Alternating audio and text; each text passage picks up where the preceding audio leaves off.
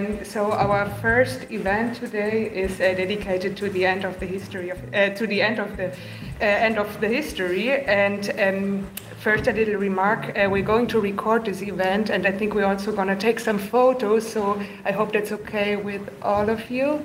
Okay, okay, fine, thanks. And um, okay, so first the boring stuff. Uh, I would like to thank the CH Beck Stiftung, the Kulturreferat, and the Bavarian Ministry of Culture and Science for their generous uh, support of this event. And of course, many thanks to the Monacensia team, especially to Anke Büttner and Sylvie Schlichter, who took care um, of the event. And uh, I would also like to thank the Cafe Bar Mona, which is the new cool place in town, which is hosting this event. So this is part of it. And, um, and of course, I would also very much like, to, I would very much uh, like to thank our guests. And I'm going, as I said, to introduce them very briefly. We're very happy that you're here. So next to me we have Alex Hochuli, which I've just learned recently is a Swiss name, and I think we're all free to pronounce you in whatever way. Like. Okay, but I, I, like the Swiss pronunciation. Uh, Alex is a writer, researcher, and translator from Sao Paulo, and we're very happy that you're that you're in Europe, and we got a chance to meet you tonight. Uh, he's the host of BangerCast and the co-author of the book that we're going to discuss tonight. Um, the book was published with Zero in 2021. Uh, together with George Hoare and Philip Cunliffe. These are the, the, other authors. And there's also a German edition that is published with Promedia in German. Das Ende, der Ende, uh, das, das Ende des Endes der Geschichte. I get this confused quite often today. I would also like to say hello to the Austrian editor, Stefan, who's sitting right there. And Stefan was so kind to bring us some books, so please uh, go and buy them after the event. Uh, that's the German, the German edition. Um, then sitting next to Alex is Anton Jäger. He's a historian of political thought. He wrote a dissertation on populism and, and the democracy of uh, producers in the US, 1877 to 1925. And he's also um, uh, engaged with public writing, and he published quite a few very interesting articles, which I, of course, recommend to all of you. And the third person we, we have sitting here is Bernhard Pirkel, who's, uh, who's also a writer, and he will lead us through the event. Bernhard will be moderating, and again, we're very happy to have you here. Thanks for coming. And just a very short remark on how we are going to organize the event. So we're going to have a discussion with the two authors now, which will probably take about an hour, and after this, uh, we're gonna have Q&A, so please make up questions and ask as much as you want. And let's go, the stage is yours. Um, I think we um, will have a short break um, after after first hour and then the Q&A. So okay, so you can, can um, you can make up questions make up, having have, have a smoke, Nice. that kind of thing. All right, okay. In 1989, Francis Fukuyama famously proclaimed the end of history. With the collapse of the state socialist model, liberal democracy and the market economy have won the final victory over their greatest opponent, according to Fukuyama. I quote from The End of the End of History Contemporary society came to be seen as a natural order instead of the product of a conflictual historical development. According to the authors of The End of the End of History, this era has come to an end since the financial crisis of 2007 to 2008, but at the latest since Brexit, since the election of Trump, and the COVID 19 pandemic. Quote, politics are back, but in strange forms, end quote. While the period after the end of history was characterized by what Colin Crouch termed post politics, quote, a form of government that tries to foreclose political contestation by emphasizing consensus, eradicating ideology, and ruling through managerial technocracy. In short, a strategy of depoliticization. End of quote. The authors argue that our current moment is characterized by manifold challenges to the political establishments and the managerial approach to governing society. Quote, anti politics, by challenging consensus, brings politics back in. For radical emancipatory politics, anti politics is ambivalent. On the one hand, it wedges open um, the possibility for a return to popular sovereignty. Quote, politics, in its essence, is division, is a disruption of the normal way of doing things, a fundamental presumption of equality, such that anyone could claim political authority, end of quote. Another quote, but politics is also about representation, the funneling of popular interests, desires, and dreams to agents endowed with the responsibility to translate that will into action. End of quote. And it is in this sense that the authors of The End of the End of History see the various forms of anti-politics lacking. And Alex, if you would kindly um, just explain yeah, uh, to the audience what exactly anti-politics No, I mean you've said everything, so I, I can uh, I can just set this one out. All right. Um, it's wonderful to see all of you here. Thank you all very much for coming. I'd like to thank Bernhard for his introduction, uh, for the invitation, and to Dana and to everyone here at the Monacensia for hosting us in what is actually a wonderful venue. Um, and thank also to Promedia, our German language publisher. Um, and I should probably offer apologies that the co-authors Philip and George aren't here, but you know that's their loss. So um, I, am here. You'll have to deal with me. Um, so as uh, Bernhard has already hinted, if our book were to have a kind of big dumb strapline like a lot of American publishing has, it'd be politics is back, but it's weirder than ever. Unfortunately, we didn't go for anything that stupid. But um, I think I think the fact is is that to a German audience, I think selling that idea is maybe a little bit more difficult. I hope I don't offend anyone in saying that maybe German politics is a little bit more muted, maybe a little bit more boring, and so the weirdness isn't so present uh, in, in German politics. But again, when we come to questions, you can, you can say, no, absolutely, I'm wrong. Um, we can come to that. Um, but yeah, so I mean, as Bernhard already explained, the premise of the book is this idea that uh, the Francis Fukuyama period of the end of history has come to an end, which isn't to say that history has restarted because that would be a radically different claim and a, a radically bigger claim. Our point is merely that the end of history period is ending, but there hasn't been a systemic alternative to capitalism that has emerged to challenge it.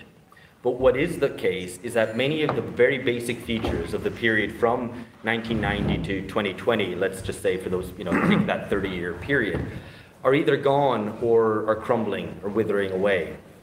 So we can go through a list of these items of what characterizes the end of history. So, firstly, you have the forward march of globalization, which has been halted, or in some cases has even gone into retreat. There's this really stupid theory. I don't know if you're familiar with it that you know no two countries with McDonald's with, with the McDonald's would ever go to war with one another, um, and that obviously is nonsense because of Russia and Ukraine though I think Russia has, uh, or McDonald's has withdrawn from Russia. So maybe McDonald's aim is just to prove Putin right, or, or rather, Putin's aim is to prove this stupid theory about McDonald's uh, correct. I don't know. Um, but in any case, um, there, there's another element to globalization, or its ideological accompaniment, which would be globalism. And that has also seriously weakened. Glo- I think the best way to, to understand globalism is the way that Tony Blair put it, uh, the former British Prime Minister who saw globalization as effectively a natural force. To be against globalization is to be against the weather. You know, it's not something that you can act- actively seek to change. It, politicians' job is simply to adapt societies to this whirlwind of change that happens outside. And that radically diminishes the role of the politician and political action. But that is also something which has strongly withered away, um, especially if you consider the extraordinary policies that have been implemented just in the past two, three years. Neoliberalism is another key element of the end of history. And nowadays, if you were to look at neoliberalism in, in you know, 2022 from the perspective of the 1980s, I think it would be pretty unrecognizable. It's still neoliberalism, but it's really quite radically different, and perhaps we're even moving beyond neoliberalism. And at any rate, the intellectual authority of neoliberalism has completely crumbled. I don't think you find people selling uh, political ideas based on let's introduce competition as if it were like this grand new idea. I don't think it really has much purchase across Western societies anymore, let alone uh, in the global South. And then finally, this idea of post politics, which uh, Bern already mentioned, uh, which is this idea that all serious political contestation is foreclosed. Um, that's gone as well. So, when we were writing the book in late 2019 and early 2020, these factors seem pretty evident to us, especially observing the scene in the UK, in the US, and certain other countries. But what about Germany then? Because it's a little bit more of a difficult case, and we tried to incorporate some German examples in the book, but it wasn't always so easy. In my opinion, Germany is trying its hardest to remain in the end of history. Uh, the whole political establishment is dedicated to making sure the end of history is perpetuated. And even something like last autumn's election seems to confirm that. So you now have a much more fragmented party system where the two main parties of center left and center right no longer account for 80% of the votes. But despite that, you don't really have any serious um, you know, contest over different ideas and different visions for society. There hasn't been a great populist challenge to have emerged, despite the fears every year around Die or AFD or whatever. Um, really, these parties just represent different milieus. You have the Green Party style voter and you have the CDU style voter, but it doesn't really represent different interests or different ideologies. So, why is Germany stuck in the end of history, seemingly? And I think there's two reasons for this. The first one is probably more obvious, which is that Germany occupi- uh, occupies a central role within the capitalist core that has allowed it to insulate itself to a certain extent from the turbulence faced elsewhere in southern Europe, in the US, and so on. Of course, we'll see with the energy crisis and inflation rising how long that lasts. And the second element, I think, is that Germany, and certainly West Germany, its whole trajectory since the Second World War was already post historical avant la lettre in a way. Uh, it was uh, certainly, as history is conceived as, his, as wars and revolution, to put it really simply, West Germany was founded on this idea that we will never have this past again. Um, and the elements of, for example, US strategic supervision or the various constitutional measures that exist in Germany to prevent inflation, these are all ways of locking in politics and making sure that history never arises again. Um, and then you have the EU, which is a major factor, and, and especially Germany's central role in it. The EU is, above all, uh, the kind of avatar of the end of history. It's a, it's a construction whose whole premise is technocratic management and cooperation between national elites rather than necessarily cooperation between European peoples. So you have this cooperation between elites, which takes the place of democratic representation and popular sovereignty. And then, of course, there's the fact that the EU was always a means of containing any geopolitical ambitions Germany might have. So, as a friend of mine, a, a German friend of mine once put it, uh, Germany is all economy and no politics. Now, I've said all this as a way of kind of undermining the thesis, and you're going, okay, well, why, why should I buy this book then if you've just, you know, if you've said it's completely not relevant to Germany? Um, but I think there's still a case to be made, and I've already indicated ways in which uh, the end of history might start to crumble in Germany too. But I think we can look across the West, across Europe and North America and beyond, um, and see that the 2010s, which has been called the populist decade, um, is, has come to really replace post politics, and that anti politics has emerged as the dominant mode of political contestation. Now, anti politics, sometimes people use it to mean depoliticization, dropping out, withdrawing from electoral participation, party membership. We see it in a different sense. Anti politics is more of an angry, active rejection of political establishments. So you can think of anti-corruption protests which have happened across Eastern Europe and different places, uh, across Africa and South America, um, very presently in Brazil through, through the mid part of the 2010s. Um, you can think, for example, of the movement of the squares uh, across Southern Europe where they declared, they, you do not re- represent us to the political elite. And even the vote for Donald Trump in 2016 with his promise to drain the swamp was also a form of anti politics, a rejection of the political establishment without rallying behind a new banner, a new attempt to take power and to put something else in its place. So it has a self defeating element, which means that nothing comes to replace um, in, in the place of the rejection. Um, and this anti politics has even been captured by mainstream politicians. So Emmanuel Macron is probably the perfect example here. You know, he combines elements of the left and the right, um, but he doesn't represent the old parties. He's no longer part of the old parties. He creates his own party with his own initials as the, you know, as the initials of the party, and he's new, unbeholden to the old political establishment, and therefore he can come in and modernize France. And so you, here you have a, a, a kind of almost a melding of post politics and anti politics at the very center of a major European country. So I think what's become clear is that we're now moving into a new phase of the breakdown of the end of history. So we no longer have the placid world of post politics where citizens withdraw from politics, happy to inhabit this democracy. And democracy, in this sense, no longer means popular power or representation, but really is this sort of postmodern habitus where we just kind of live our lives in private, go shopping, and nothing ever big ever really happens. So it's very clear, I think, to us that post that anti-politics replaced post-politics in the 2010s.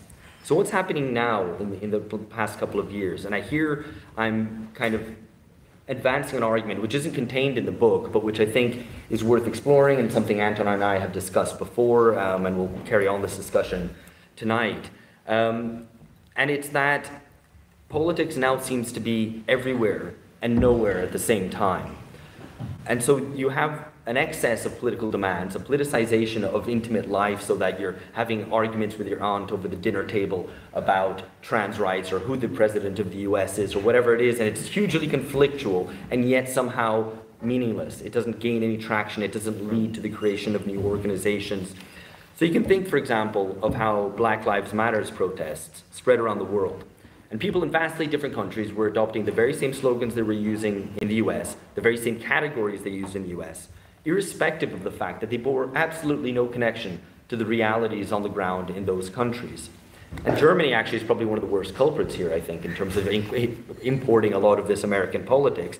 Um, Berlin, where I was last night, we were actually discussing this in the bar afterwards. It was the, the city outside of the US that held the largest Black Lives Matters protest outside the US again, with placards in English always denouncing white supremacy or whatever it might be, and not really tangling in any way with the specific contradictions of, of German society. So, with this sense that politics has interceded into all these areas, and you can think even at an elite level, the way that, for example, something like trans rights, which was previously understood as something that would affect a relatively small number of people who suffer from gender dysphoria is now the matter of ESG or corporate social responsibility initiatives from major corporations or even NATO. You know, so um, and that then provokes its own opposition, which we now see in the form of these new culture wars that have emerged. Um, and that has seemed to politicize everything. Everybody has an opinion on it. And I think maybe you can think of examples of friends, acquaintances of yours it's certainly the case for me that I have friends uh, in London where I studied who, until 2014 or something, weren't really political, weren't really interested. And whenever I was talking about politics, they were like, shut up, here's Alex talking about politics again. Now I come back and visit them, and they have opinions on absolutely everything and feel very strongly about Boris Johnson must be deposed, about uh, the fight against racism needs to be taken on, or that wokes are dominating everything and need to be deposed, whatever side they take. Um, it's amazing that these people who had no interest in politics are now the most politicized people. And me, kind of, I, I guess I care a bit about politics, um, and it's kind of like, would everyone just shut up a little bit, stop talking about politics for a second? Um, but I don't think that the term new culture wars entirely captures what's going on because there's some very grand political demands that are actually made. So it's not just purely symbolic. There's demands made like stop drilling oil now, everywhere, or abolish the police, which you saw in the United States. So these are quite grand demands, but they have no real way of finding representation, channeling them to political action. So you have this sense of grand claims which meets no real concrete form. Now, I know Anton has proposed this term hyperpolitics, and I've told him he's wrong um, because I don't, I don't think that's the right term. And so um, this form of politics now, which is spontaneous everywhere and nowhere at the same time, breaks the boundaries between high and low, public and private, and is completely disintermediated, um, is, I think, something that needs a different term. And I think the way to sound really smart, if I've understood this correctly, is to find some term in Greek or Latin and use that, and people go, "Oh yeah, that's that's surely serious." Um, and so, so I, am going to give it a go here. Um, so in ancient Greece, the apeiron was defined as uh, the infinite, the unlimited, or the unbounded. And so, according to uh, Anaximander's cosmology, he died in 543 BC. Um, if that's relevant to you, um, you can look him up. Uh, everything in the world originated from the apeiron, from this boundlessness, rather than from a particular element. The apeiron is undefined and always moving. which is a little bit like our hypermediatized politics today. Nothing seems to find concrete form. It's constantly shifting. It's being sped around the world uh, at 100 miles per hour through the internet, but doesn't ever really find any determinate political form or representation. What's interesting is that this notion of the apeiron uh, then gives birth to contradictory terms like hot and cold, wet and dry, and so on. And these oppositions then set into motion uh, their perpetual strife, which I guess maybe seems a little bit like the culture wars we have today. What's interesting is that according to this cosmological vision, this separation causes the world to come into being because things start to take determinate and oppositional form. So maybe that somehow captures where we are, or maybe you think I'm just being pretentious and should drop the, the idea entirely. We can come to that afterwards. Um, but this unbounded, ever moving, uh, indeterminate space where political claims proliferate but find a determinate shape, um, only to cleave off into opposed elements, is precisely like the face off that you have between liberals and conservatives in the culture wars. So I would propose instead of hyperpolitics, Anton, uh, apeiropolitics. Uh, that's not apero politics. That's what happens when we have a drink afterwards. It's, it's not, not, to get confused.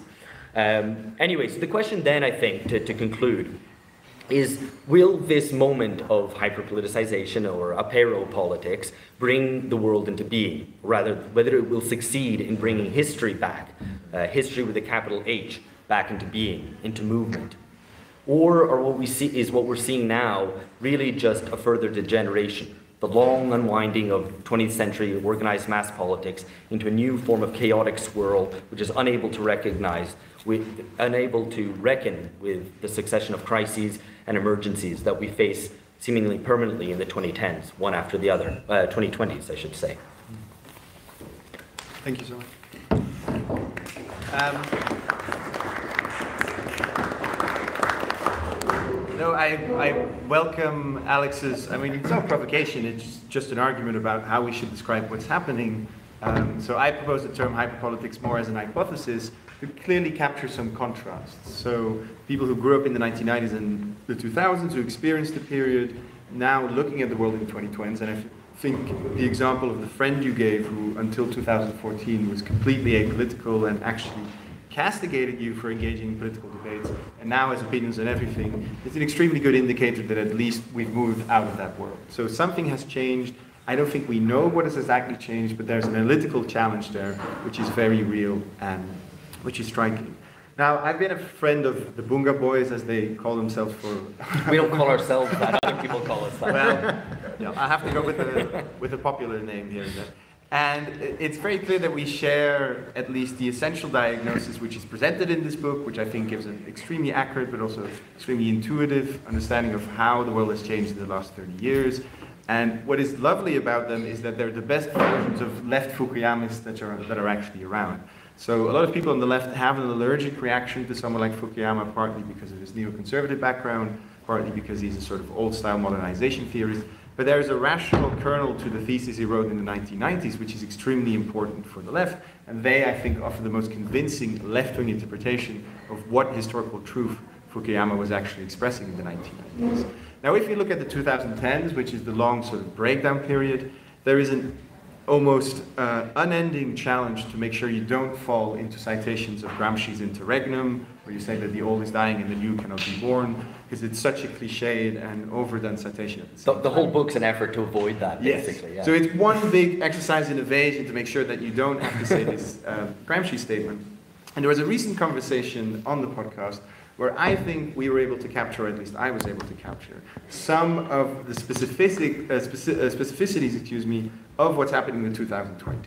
And if you look at the long post-history period that runs from the early 1990s to the early 2020s, uh, 2020s, you can maybe see it as a patient that has gone into a comatose state and that is not even conscious, as there's no sense of agency to the patient as such. Now what happens in the 2010s is that the machines start bleeping, there's all kind of doctors around the bed are starting to have a look at what's happening to the patient, and then at one point the patient does wake up suddenly there is a pang of consciousness that enters there, but the patient still can't move. So the comatose state has ended, but there's an immobilism or there's a kind of apparent paralysis, which is um, very, very deep and which is very difficult to overcome. And I think this captures quite well just what we're trying to describe with hyperpolitics or um, politics, where it is clear that something has ended.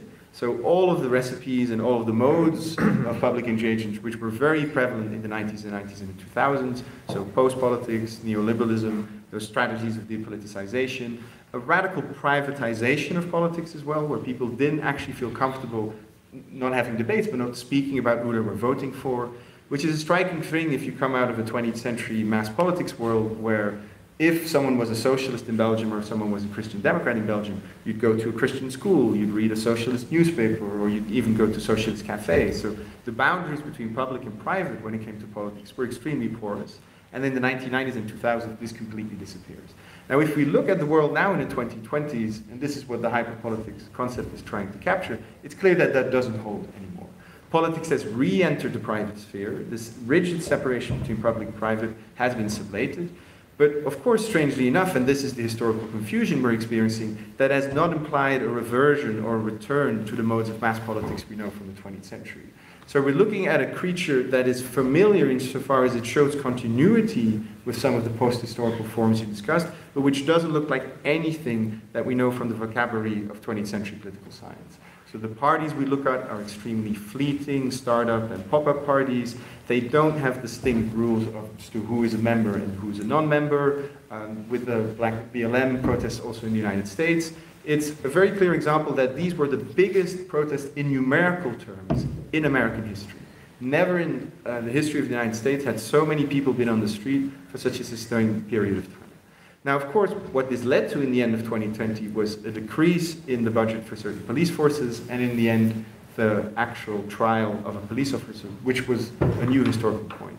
If we look two years later, we see that all of the police departments in question, which lost their funding at the time, have now regained it, part as a response to a new crime wave. And this, I think, again captures the, um, the paradoxical nature of the new type of hyperpolitics we're trying to describe, where you have intense political energy, enormous polarization, uh, contestation, and enormously grand demands about abolishing the police, about paying reparations, about completely restructuring the um, entirety of the American state. And then two years later, it is that a group of people went to a party continuously for two months, clamored for certain changes, and now it's not clear who actually participated in the protest and what kind of institutional legacy the protests um, have left behind. I think this is the central um, metaphor I want to use where the comatose state of our patient has ended. They're looking at the world, they're experiencing things, but there is no capacity for agency and there's no capacity for political action like you had um, in the 20th century.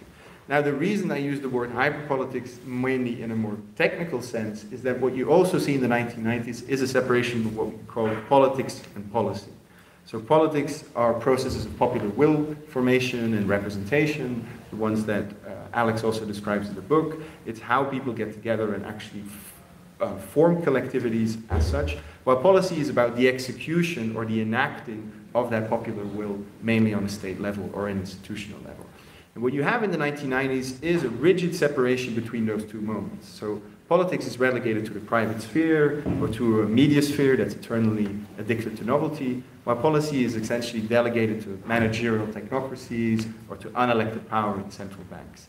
Now, what we're seeing in the 2010s, 2020s is that this separation between politics and policy has not really come to an end. So it's not as if the moment of politics or of will formation and the moment of the enactment or the execution of that will have come back together.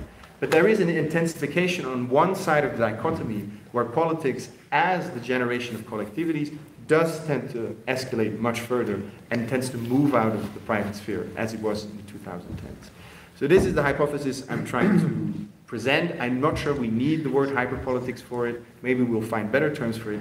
But we need to find a way of seeing a world that is definitely changing, that has moved out of a neoliberal consensus, however incoherently, that has moved out of a certain post-historical phase, but again, the end of the end of history does sadly not imply the restarting or a new begin of history itself.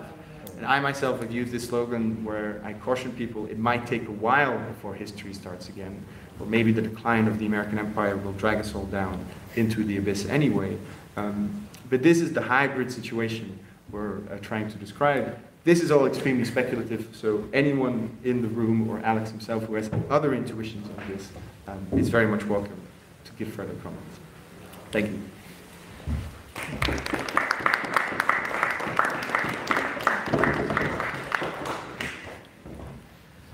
Well, I, I think firstly, I'm to kind of um, make a rather small concrete point, but you could argue that with regard to the Black Lives Matter protests in the US, that it actually did have a concrete institutional um, consequence, which was to channel all these voters who might have previously been voters for Bernie Sanders or some type of anarchist or whatever um, into the Democratic Party. And in fact, that's one of the ironies, I think, of the moment, which is that the defeat of left populism, and I think we can pretty much clearly bookend left populism from 2015 to 2019, um, is that the, the looking back, for all the excitement around it, what its main effect was to channel back into the main establishment parties and try to re-energize them or in some way re-legitimate parties which were at the risk of really falling apart or becoming hollow shells. And it's very clear with the Labour Party in Britain, with the Democratic Party in the US, and Podemos uh, in Spain as well, which is now just basically supporting the, the kind of main neoliberal uh, Spanish Socialist Party. So um, I think that is perhaps a, a, an argument, or rather to kind of tease out what the implications of that would be. It's that that is perhaps a way, an attempt to clamp down on the emergence of politics properly and to return to post politics um, which again poses problems for, for the argument I'm trying to make about the end of the end of history, because there's always forces which are trying to contain it, to contain it again. And I started off talking about Germany and this mm. perpetual attempt to contain the outbreak of politics. Um, and so there are factors which, you know, I, there, were, there were moments during the pandemic, I think, even when we had arguments on the podcast, and I remember uh, George, my co-host, making the argument like, no, it's all over. you know, it's all gone back. It's all been put back in the box. Everyone's at home, demobilized. So all the political energies that had existed in the 2010s have now gone back in the box. Now, I think the, the, to look on the bright side, um, things are getting worse. so, so, the, so the turbulence that exists means that I don't think that it will congeal again into this end of history formation. Um, and certainly you wouldn't have the you know, positive endorsement of for example, consumerism that you had in the 1990s as an avenue for people's energy, their libidinal energy, not least because that was underpinned by a huge amount of private credit, which now isn't available. And rising cost of living will also challenge that. And I think it's important to think about this looking prospectively um, and to try to be you know, optimistic through the pessimism uh, which is that we haven't dealt with, I think probably a few of us in, in this room, um, and probably for two generations, dealt with serious inflation. And that's a major political factor which we've even forgotten, you know, and politicians in many cases aren't adjusted to having to deal with that. Um, and, you know, the real sovereigns today are central banks, as, as uh, Anton already hinted at. And their um, whole goal through the neoliberal period was to tame inflation, and they succeeded, and they won in part by breaking the back of the working class, which meant that there was no longer upward pressure on wages. And now they're kind of ruling over this void um, and don't have the mechanisms anymore to counter inflation, because one measure which you would traditionally do would be to raise interest rates. But if the problem is high oil prices, high commodity prices, um, supply shortages, raising interest rates will just put a further dampener on the economy um, and so won't promote any sort of growth whatsoever. So they're in a real bind there. Um, and I don't think they're necessarily accustomed to thinking creatively about how to deal with it, even if it's things which wouldn't be in the interest of the working class. I think even then they don't have any, any creative solutions.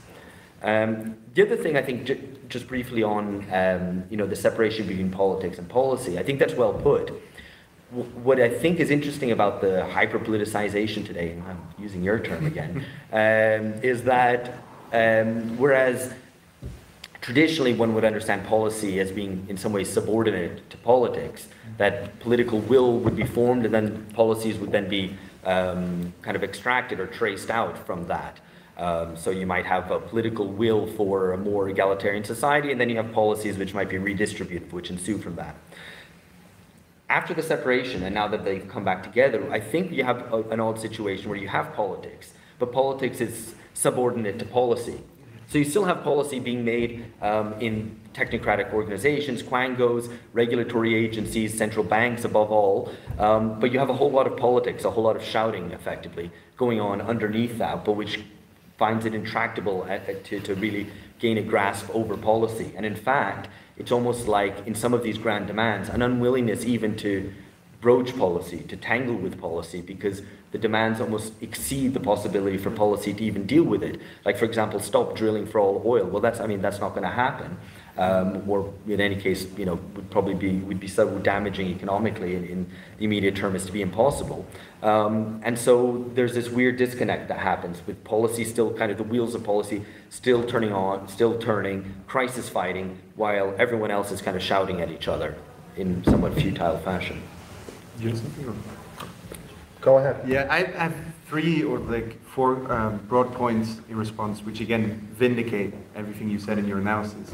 So I think one of the symptoms which clearly speaks in favor of our hypothesis is that what you saw already in the late 2010s is what you could describe as a clear nostalgia for post-history, certainly parts of the professional classes in the West, but also in the rest of the world. So the people who were most at ease with the specific settlement that was instituted in the 1990s experienced the disappearance or at least the fracturing of that settlement as a trauma. So the fact that you had clear annotations of people uh, dreaming back to the Olympics or dreaming back to uh, Tony Obama Blair's to or- Obama, Tony Blair's 1990s. This clearly shows that they're expressing a grievance over something that is not no longer coherently there. So that very speaks in favor of the idea that we're in post-post history. It's just not clear that anything resembling history is actually started. The second point about inflation is a similar thing insofar as inflation is the expression of a certain class dynamic. So in the, throughout the 20th century, most forms of inflation have a very close connection to institutionalized or non-institutionalized forms of class conflict. They're about specific organized actors such as the working class making claims on the state and also making claims on other social actors. This generates an inflation dynamic. And inflation, in that sense, is almost an indirect expression of history. Because if you have these organized interests facing each other, and if class struggle is the motor of history, well, if you see inflation, then the motor is working. What we now have is an inflationary world in which the working class as a cohesive social agent does no longer exist. And this is why the Financial Times yesterday just said the inflation we're seeing now has nothing to do with a wage price spiral or any of this stuff. And most of the costs of this inflation will exclusively be borne by workers because they have no bargaining power whatsoever. And this is an extremely, almost historically hmm. unprecedented situation insofar as all of the forms of inflation we're familiar with from the 20th century did have that contributing factor in wage demands made on behalf of working class. Now we have an inflationary world that is intensely destabilizing, but which the working class as a concerted social actor no longer exists. Mm-hmm. And again, this is a sign of the kind of hybrid situation we're in. Sort of what does it mean to have an inflation without an organized working class? Well, we need to invent a term for this, because otherwise we won't be able to make sense of it. The other thing which ties into the nostalgia for post-history is the return of a specific type of nationalism or a sacrificial ethic in parts of the liberal elite. So the remilitarization of Europe that's currently being discussed, the idea that Germany could reintroduce something like the draft, the fact that there's all kinds of martial rhetoric um, with certain intellectuals and groups who were very much by default pacifist in the 1990s and the 2000s, this shows at least that there's a certain spirit of sacrifice or a certain departure from the hedonism which was so omnipresent at the time, which again points at a hybrid situation because I cannot imagine Germany reintroducing a draft and loads of German youngsters signing up as if it's 1914. Um, as, as John Mearsheimer always says, you've never visited a German disco if you think that's going to happen. But this is, again, a sign of the hybrid situation we're in. Inflation without an organized working class, patriotism without actual mass military mobilization, and again, nostalgia for a period that is itself the end of, uh, of history. Um, these all speak in favor of your Mm. hypothesis. The question is, what term should we be using to describe these situations? Yeah. I just want to respond to that really quickly, and then maybe I don't know if Bern wants to come in. Um, the question of uh, militarization and the kind of mobilization that that implies, I think, is something that elites have a difficult time entangling with. Because, of course, COVID and the, the, state responses to COVID, specifically the lockdown, which is something which was imitated from China, despite the fact that the WHO said such measures should never be adopted. Suddenly they adopted them once China introduced them. And that was effectively a mass demobilization of society of the type that has never been seen before, other than perhaps in wartime, except that in wartime you have actually mass mobilization because men are sent off to fight. So it's a kind of historically unique situation in which it would make sense. And I, I, don't want to be conspiratorial here, so I'm not saying that, you know, the lockdowns were a measure to clamp down on the kind of populist moment which was arising. But it was very convenient for elites that lockdowns showed themselves up as a potential policy um, because it did clamp down on all politics and made uh, forced a return effectively to technocracy. Politicians could hide behind experts. Um, there was no politics other than COVID politics. There was only one discussion, and in fact, there wasn't really even any discussion because opposition to it was really not um, not really accepted, and the only opposition to these COVID policies tended to be from far right or various conspiratorial groups, anti vaxxers, and so on, which I think actually the mainstream media was all too happy to amplify as a you way no to alternative plan. Exactly. Well, as well, yeah, they had no alternative plan, and just to show, look, anybody who opposes this is obviously this crazy person, rather than having a serious debate, for example, about state capacity, lack, lack of hospital beds, new creative solutions which could have been made to deal with the pandemic instead of simply shutting everyone at home for a year and a half. Um, but where's the tangle there? Well, the, the, I think the, the problem is, is that with something like militarization and introducing the draft, that in, inherently suggests a more public form of politics in which it brings people into politics. And that's always a dangerous thing to have masses of people together. And I think that is going to be a real challenge for elites if they're thinking of doing that, um, where you're basically trying to, doing this push and pull, like, yes, come out a bit more, no, no, not too much. And actually, there's a, there was a version of this um, in, in more muted form in the transition from the end of history to the end of the end of history, which was, um, as we say in the book, through the 1990s and 2000s, politicians were desperate for people to engage in politics. There were all these get out the vote campaigns. Just come out and vote. It doesn't matter who for. We just need, hey, someone please listen to us. Kind of um, infuse our states with some form of legitimacy by actually participating in elections suddenly people start voting and they vote the wrong way, and then people are like, actually, don't vote, actually, you can stay home. Um, and I think that, that dynamic is already, it captures very well what we might now be seeing um, with what you referred to in terms of mobilization and demobilization.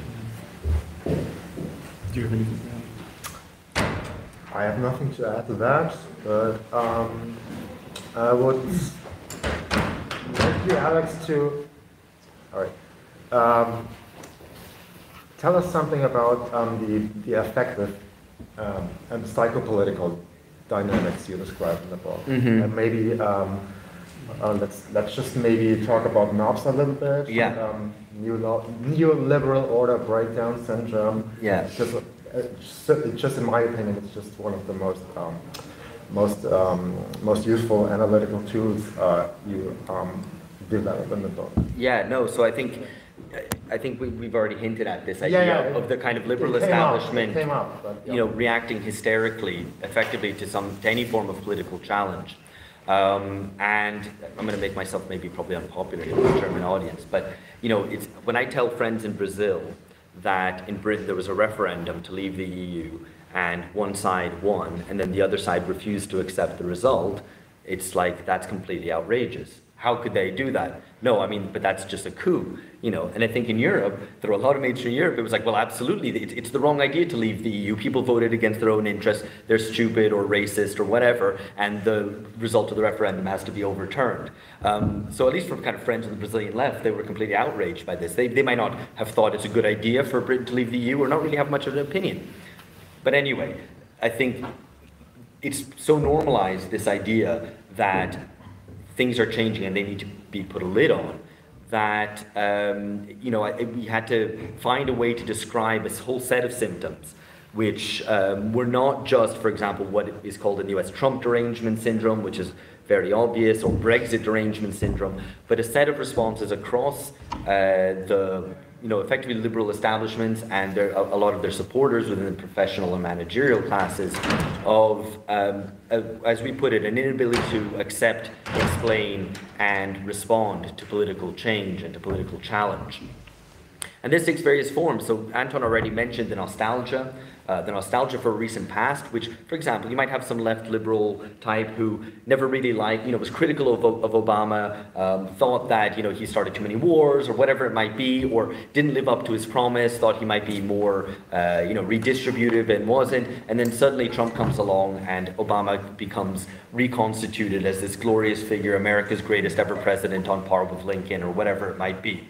Um, and there's a whole set of the, these, uh, these kind of psycho-political uh, responses, which you don't have to um, you know, be in favor of some of the populist challenges to understand that, well, to understand that there was no attempt at understanding. So there was no sense that the liberal establishment could account for its own actions, which might have led to the situation that has emerged. So you have globalization was continually pushed, which will, uh, rising tide, which will lift all boats there are people who end up left behind. Um, and you know, growing regional inequalities, growing income inequalities, and then they turn around and say, well, these people um, are voting for protest parties. It must be because they're racist, rather than in any way understanding that the people, the very people who were in charge, were responsible for creating the world that we live in. They somehow write themselves out of the story, um, and there's always, I think, that kind of this bizarre thing where a lot of the liberal establishment com- tries to see itself as a minority, as somehow their backs to the wall, honest people who are just trying their best, faced against a, a right wing who, which is vicious um, and power hungry and whatever, ignoring the fact that they actually are culturally hegemonic and often in actual power and are a party of government, as is the case with U.S. Democrats.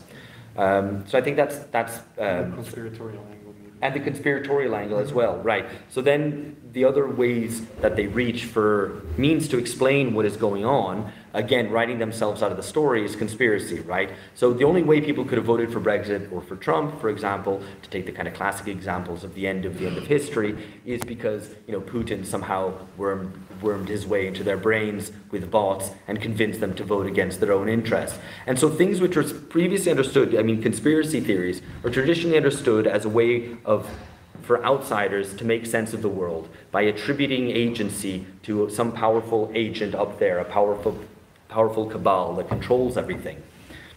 Really, conspiracy theories are a form of agency panic, a sense of your own lack of agency, and then you project that your own sense of lack of agency in negative form to something else, which is, seen to be the super agent, which is able to control everything. Except now it's the very people at the very centers of power, the insiders par excellence, who are uh, proliferating conspiracy theories as a way to explain the fact that they have lost legitimacy and that they don't have much support. And I think that's just a, an absolutely crazy situation. Um, and it's to a certain extent even been, been normalized. Um, and so this sort of hysteria, you know, I think the, the establishment tries to portray um, irrational, hysterical politics as something that emerges from the masses because the masses are irresponsible, they don't know their own interests. Uh, they're probably racist, fascist, whatever else it might be, when in fact to the extent that um, you know some sort of irrational attitudes are displayed in politics, it's merely a reflection of something that the elites have started, and they've kind of instantiated and initiated this form of hysterical politics.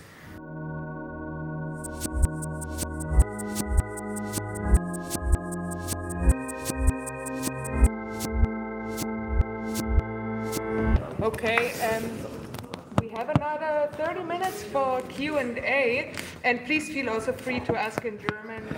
Perfectly fine. Both speakers sort of understand. If not, we're going to help with the translation. And we're very excited to hear your questions. And I think Bern is going to collect them. Sure. And show of hands, please. in German, English, or Greek.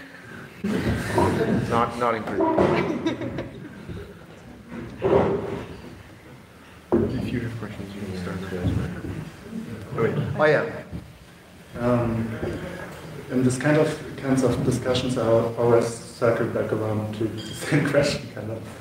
Uh, so, um, obviously, politics is kind of not the starting, but it's the end of the end. Sure. Uh, but it's with new sub uh, subjectivity. It's with a subjectivity that's neoliberalized, to use this vague term. Um, and it's also uh, neoliberal identities on which is on which it's based. So before there was there were identities or communities already in the world, like the workers' movement, which kind of formed an identity, but which tried to supersede itself. Is that right? Okay in English? Um, but these new kinds of identities, they don't try to supersede themselves. Um, so, is it possible that in this moment there uh, can be a reproduction of, a, of, of another non-neoliberal identity? mm. That's a good question. I think there was another another question. Oh yeah, back there. No, answer first, or we collect. Oh, yeah, we- uh, we, we, co- we're collecting. We're collecting a bit. Yeah. Okay. Go ahead. Well, first, thank you very much for your uh, intriguing uh, analysis. I really like it, uh, uh, especially the, the idea of uh, hyper uh, politics or uh, the, the apteron of uh, polis. Uh, um, I, um, yeah, this could be a, a big field of, of discussion. But uh, um, my question leads a bit in this direction, uh, less in the question of identity, but rather in the question of uh, the creation of a subject, a political subject. How does uh, this idea start, and uh, and uh, um, in how far does this uh, question lead us to to to to to, the, uh, to an idea of okay, uh, how is a subject created as a epistemological or political entity, an identity? Um, this was the first question. The other question uh, would be, well, the analysis is, how I said, uh, as I said, uh, very intriguing, but uh, yeah, what, what, so what now at the end of the end? Um, is there is there um, uh, something like an imperative or or, or, or a surplus of this analysis that, that gives us an idea and um, not, not a political program, but, but, but the epistemological surplus maybe um, uh, going back to this idea of, of uh, the creation of the subject. Um, can you can you can you can you uh, take something out of this analysis that, that gives um, um, maybe an idea of, of uh, solution sounding too programmatic, but, but something that's uh, hope is also the, the, the, the, not, not the right concept, of the, yeah, maybe you, you, you, you can see what I mean. Yeah, I think also going a bit in the same direction. Um, like the speaker said, there, there seems to be um, uh, a surge in this kind of politic of uh, recognition, as, as Owen says, and then the question, rec recognition of a subject by other subjects, um, and then the question is always rec recognized by whom. And I think um, um, the, the, the, uh, key term for me in your discussion was political agency, and I think that's, that is uh, one of the one of the actual key ter- or problematic terms, because um, in this culture war that you wars that you described, or in this uh, discussion that are not about even material change uh, or policy, direct policy changes, uh, there often seems to be um, a master that the discourse addresses.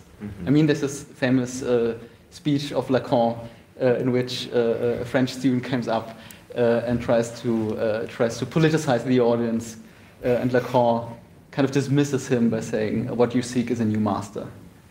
Um, and I think the, one of the key questions would be, um, why are people seeking a new master? And it seems to be uh, around every cultural uh, discussion that there seems to be someone to address so that this addressed subject or entity uh, may push down this or this uh, policy road uh, and do the things uh, the clientele wants.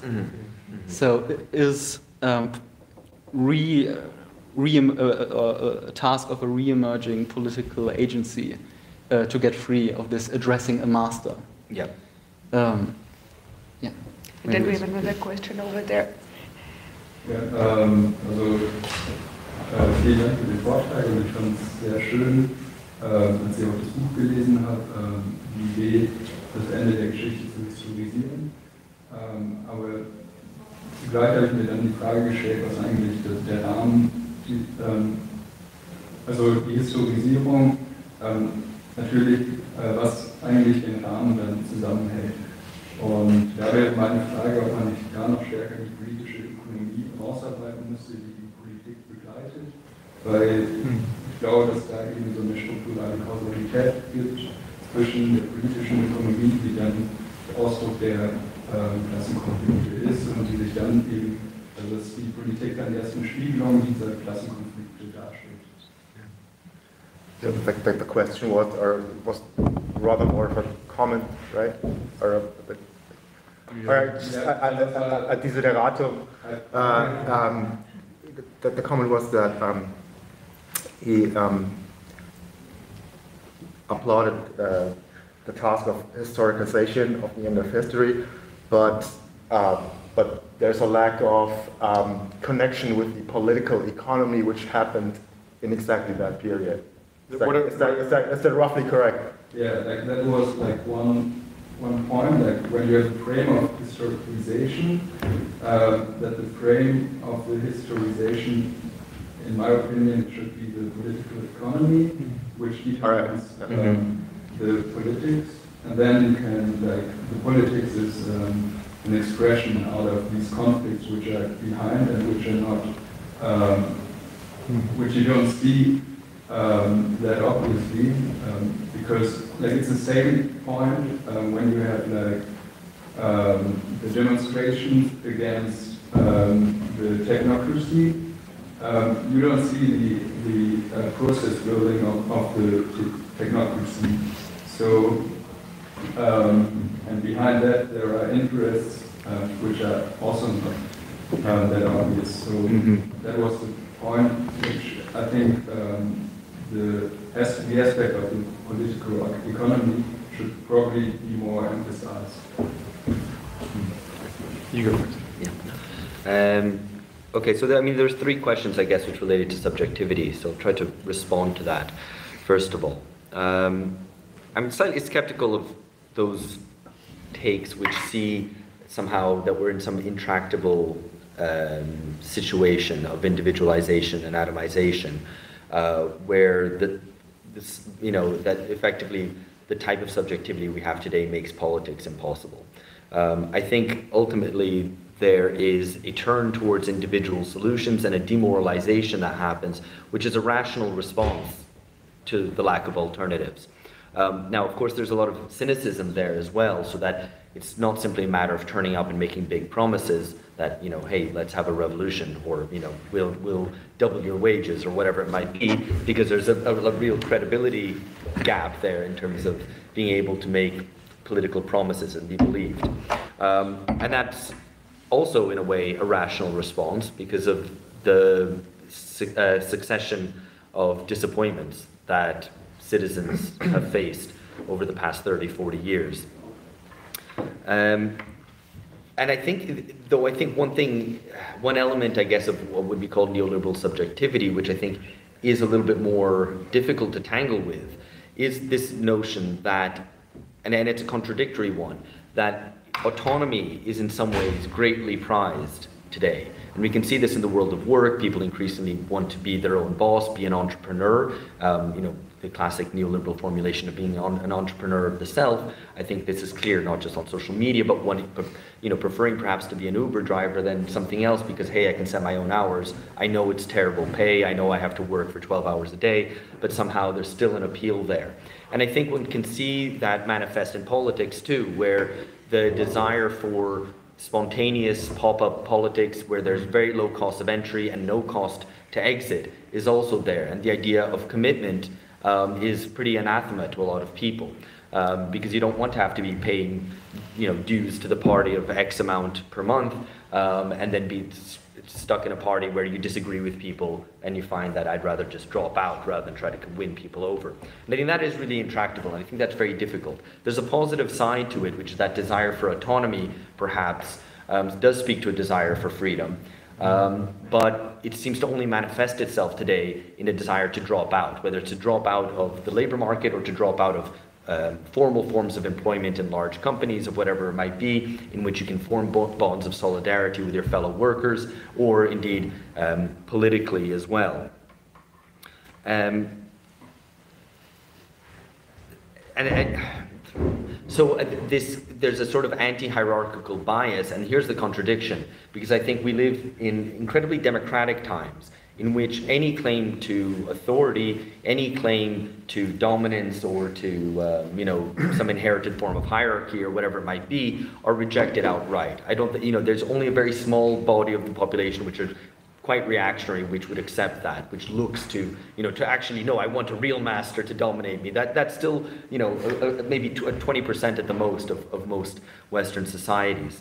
Um, and so this great democratic spirit, which I think is a, in some ways a, a product of neoliberalism, but is anyway, uh, it can be seen in terms of, you know, some actual progress that has been achieved, um, sits in somehow in contradiction with the possibility to actually forge uh, larger bodies of people democratically acting together. Um, and I don't have a I don't have a clear answer to that, but I think you know to try to find the element of you know the sort of positive element in that is that desire for autonomy that people have, and so uh, I think a lot of left wing politics tries to return to the post-war settlement, to return to Keynesian Fordism, to have greater redistribution, and again, that encounters the problem that you're, that the, the, the credibility problem, that it's basically politicians coming along and saying, hey, we're going to give you something. And maybe people don't want to be given something. I don't know. I mean, I'm, this is speculative. But I think what there is there is a de- desire for autonomy, for self determination.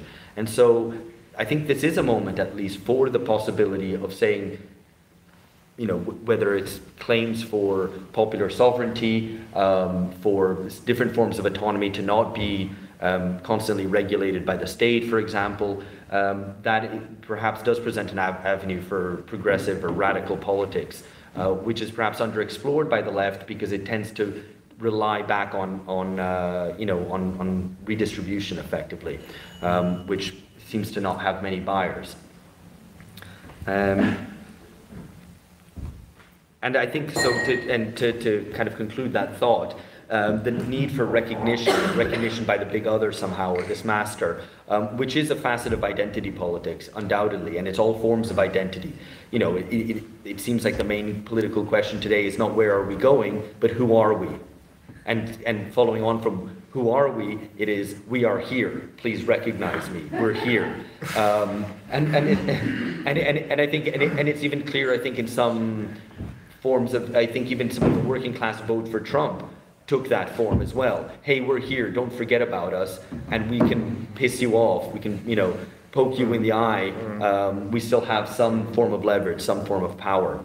Um, but it still remains trapped in the logic of identity, not of a transcendence of the subject to, be, to form a new collective subject, but really, I am what I am here, please recognize me.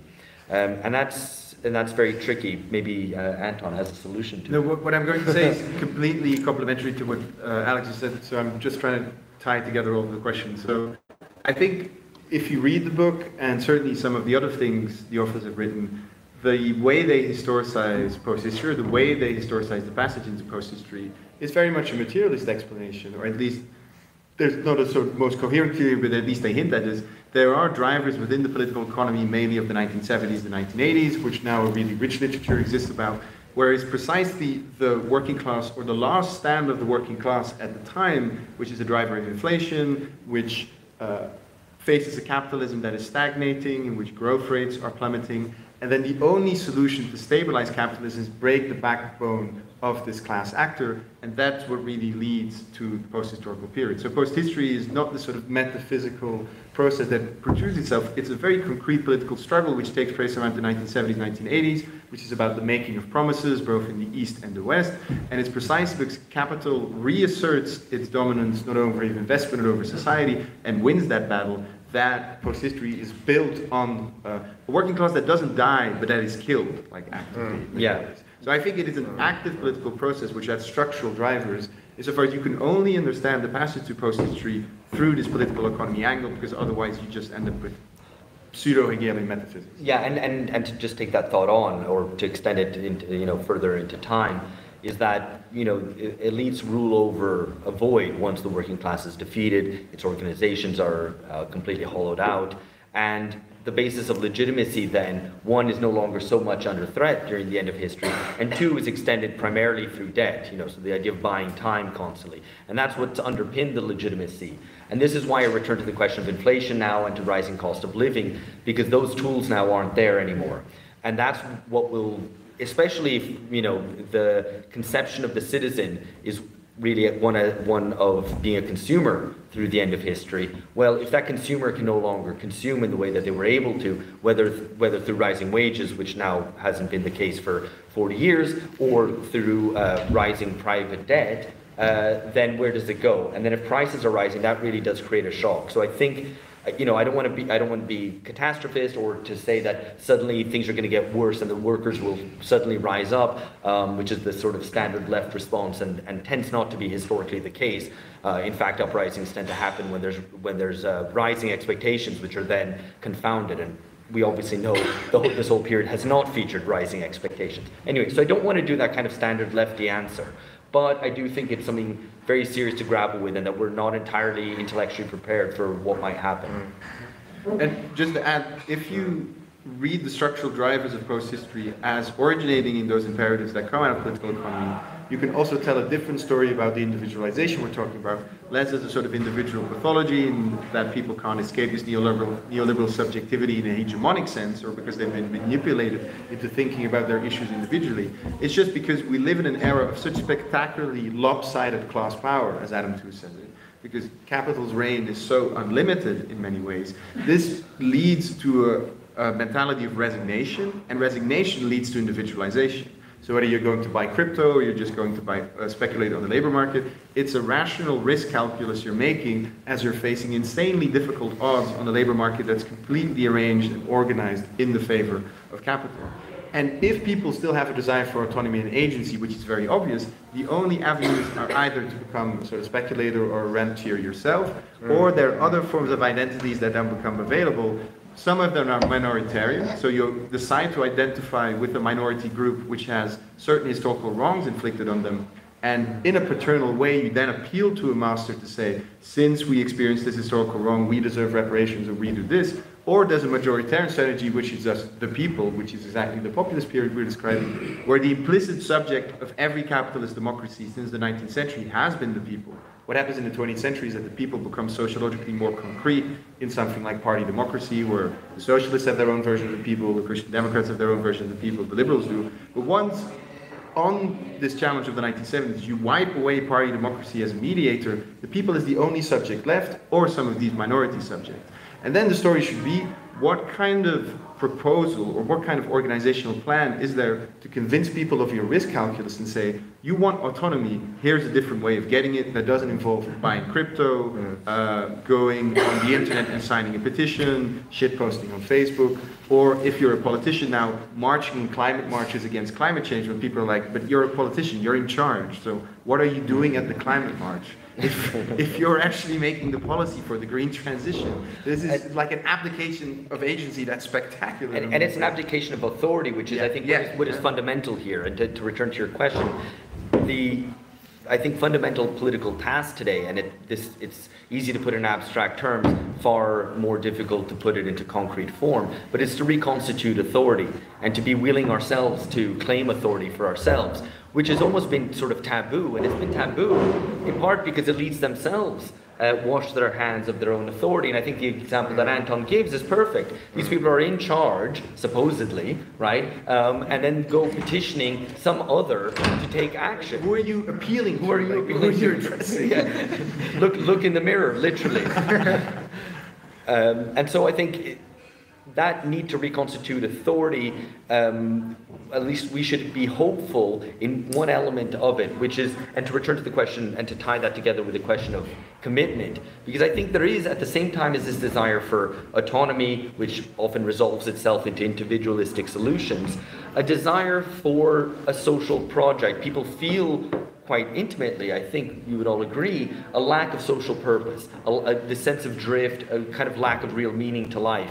And when there is a moment, and this is why emergency politics has such an appeal, which is, I think, a problematic development, but I think it does shed a light on something. Emergency politics engages us all and demands some new form of action. And it's why so many people went along with COVID lockdowns, for example, and a lot of the compliance there, even if it sometimes didn't make a lot of sense, or you weren't sure of the purpose of it, or it was contrary even to your own interests or desire to be out and socialize with friends, is because it felt like a common uh, project. And I think there is a, a genuine desire for that, and it, that hasn't yet found a proper outlet. But I think that's something that we can take some heart from. And I think left populism also showcases this. Yeah. Like, despite its faults and despite the fact that it was not very able to actually consolidate its power, left populism at least gave us a sense that there's an appetite for something radical among interesting sections of the population, where like, wow, people are willing to take a gamble. They're willing to vote on candidates which were considered completely um, uh, beyond the pale a couple of ten years ago. And that actually shows that there is an appetite for autonomy which is worth taking seriously, which shouldn't be denigrated. It's just what kind of calculus are people making Yeah. when they express this desire of autonomy? And unfortunately, given the way society is organized now, it can mostly only organize itself or express itself rather in the safest way on an individual level.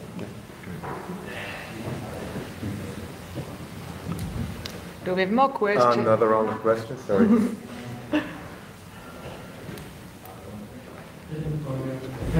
Machen? Ja, aber bitte laut und nicht zu lang, bitte. Ähm, wenn allen eigentlich klar ist, wahrscheinlich hier im Raum, dass die politische Macht nicht mehr die ist, die, also die wir wählen können, die sind, die wirklich in Charge sind, dann könnte man ja einfach die Macht des Konsumers nutzen, um die Unternehmen dazu zu bringen, also die Lobby benutzen, dazu, die Unternehmen dazu zu bringen, seine politischen Ziele zu erfüllen.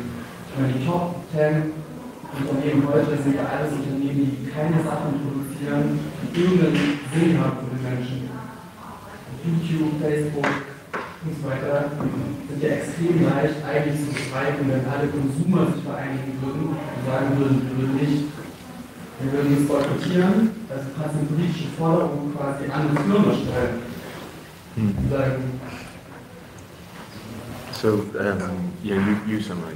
All right, yeah. Uh, the, the, the, quest, the question is um, why don't we deal with this impasse of um, having um, no access to, to real power by organizing as, as, as, consumer, as ethical consumers We can say free a source, not to the government, just say to Facebook and boycott Facebook. And it was a big movement, all boycott Facebook, just for a month they go, they couldn't go down. Which is probably to which Alex probably will say, read read read the read the book about uh, about the end of history um, era, right? Maybe it's a- Which is yeah, you go because. No, because yeah, that's yeah. Precisely question, what. yeah, Yeah, I, I mean, I, I have a kind of, you know, I, I hate the term ethical consumption, and I hate ethical consumption. So I should say that for starters. But if, if it can maybe reconceptualize in a different way, I think it's possible for there to be, in some senses, you know, some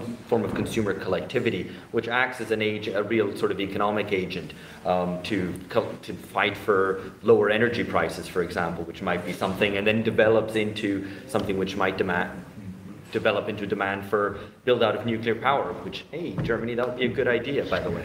Um, you know, you don't have to import gas or burn a bunch of coal instead. So, you know, nuclear power is a good, a good solution. Um, but it, in terms phrasing it in ethical terms, I think is, is deeply problematic. Um, not least because that is the ruling ideology.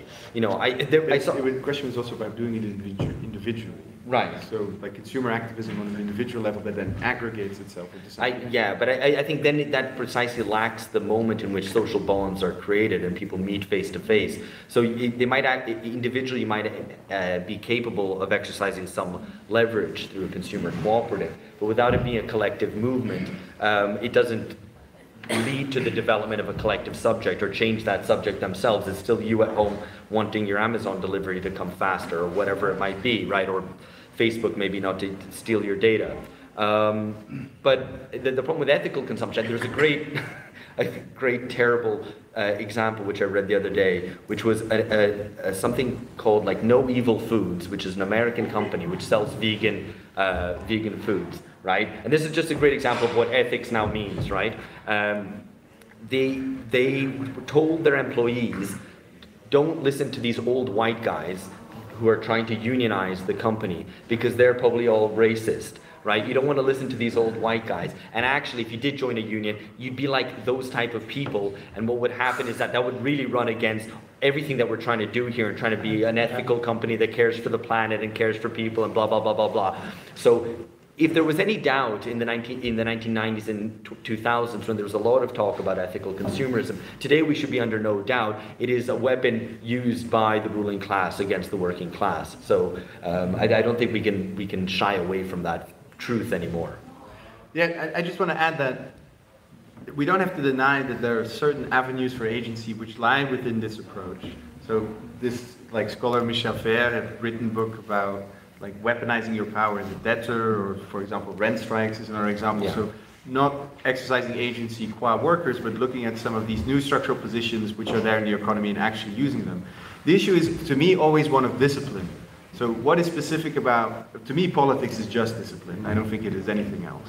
Um, and what kind of discipline is possible within that type of context? And I think something like cancel culture or the way the online world works shows that you can exercise a certain form of collective power online, but what is most suitable for is just the policing and the exclusion of uh, people within your social sphere. That's what it mostly does.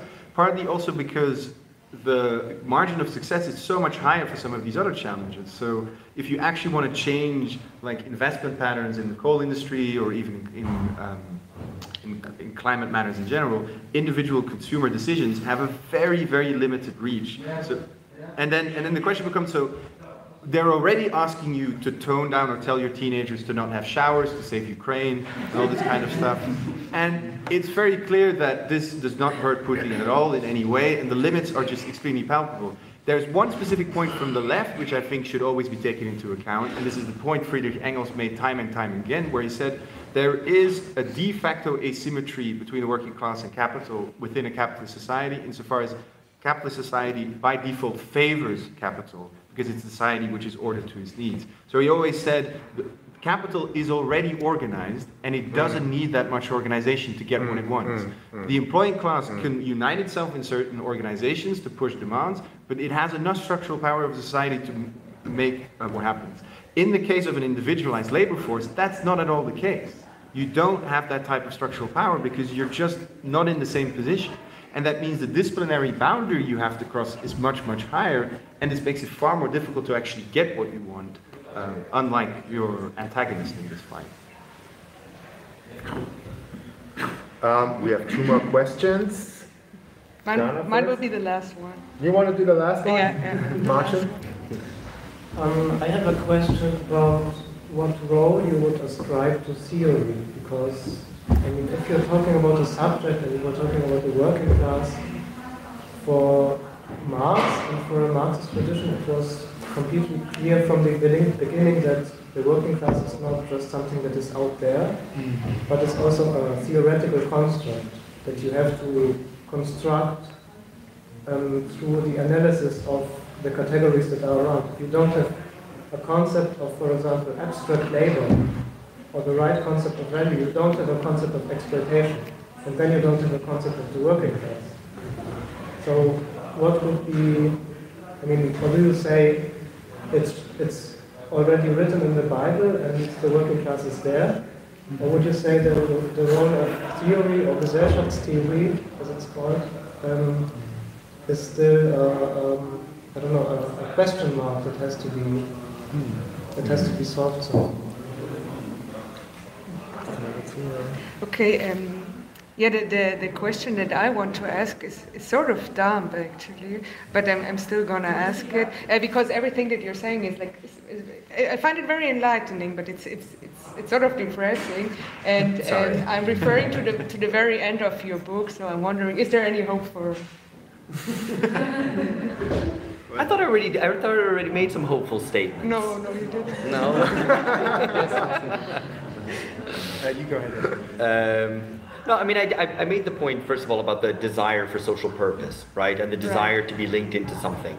Um, and the problem is that we're waiting for some authority, some daddy to tell us what we're going to do. But even even daddy isn't daddy anymore, effectively. So that that is something that confronts us, and you know, to extend this metaphor far beyond its use, we should all become daddy collectively. Um, don't quote me on that; it's terrible. Um, the, um, so I think you know that that's one positive element. The other, uh, where we concluded the book, because you, you make reference to this, is um, you know this discourse of essential workers. I mean, I don't know if this was so present in Germany yet. Um, that that might have turned some attention, and it seemed to briefly, to what actually makes the economy run.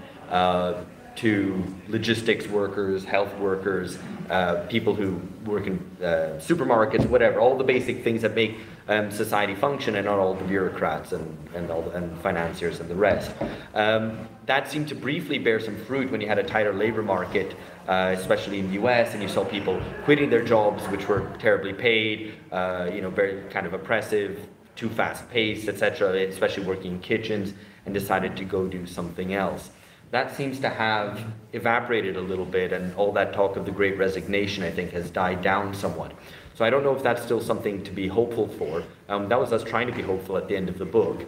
Um, but um, yeah, I think I think it, it remains to be seen because I don't think th- there was a possibility for the subject to be created of the essential worker that could then be filled, mm-hmm. um, which then would you know require maybe some theorization of what that actually means. Not to dispense with Marx's theory, but in some way, theory has to chase reality, not the other way around. Um, and so that might have been some moment. Maybe it's past. I don't know.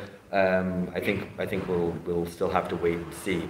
Um, I'm trying to I'm trying to do something positive, but that doesn't sound like happy clappy. But I think um, I think we'll have to leave that there. Yeah, I'll I'll just conclude that I think at least you all, as good Marxists, would agree that there's an essential role that comes to theory, and that maybe there's a question. Maybe we should be doing the right type of theory to see that as a metaphysical entity, the working class is not simply out there. So you need a specific scientific approach to actually discover why. Uh, Marx discovered this agent of negativity in something like the working class, which is very tightly tied to a specific analysis of capitalist society, which means that, at least intellectually, that imposes a task on us where what does it mean to start thinking about the subject that is out there or that could be out there? But that is in many ways like a theoretical task that can't just be done through like spontaneous invocations of a, of a sort of revolutionary eruption that won't come, won't come out of nothing. Um, and then the, the, question about the hopefulness, I think there's this beautiful saying by Max Horkheimer who said, I think to Adorno, where like, I don't think things will turn out well, but the idea that they might is very important. And is, I think this is the approach that many of you take in the book as well, where this is. Yeah, no, and I, I think just to add one final thing to that, as well, is that I think this is, for all that the world seems increasingly chaotic and uh, politics now seems configured by a conflict between different forms of emergency politics on left and right. Everybody has their own form of emergency politics as a way to try to break through the impasse, but I think it actually tends to perpetuate uh, the impasse rather than get past it.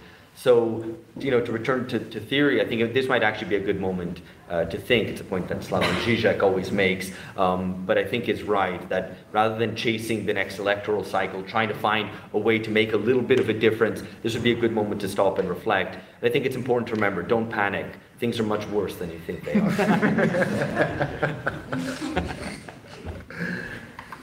All right, uh, I'd say if there are more questions, uh, we can do it in a more, in a more casual setting with mm-hmm. drinks.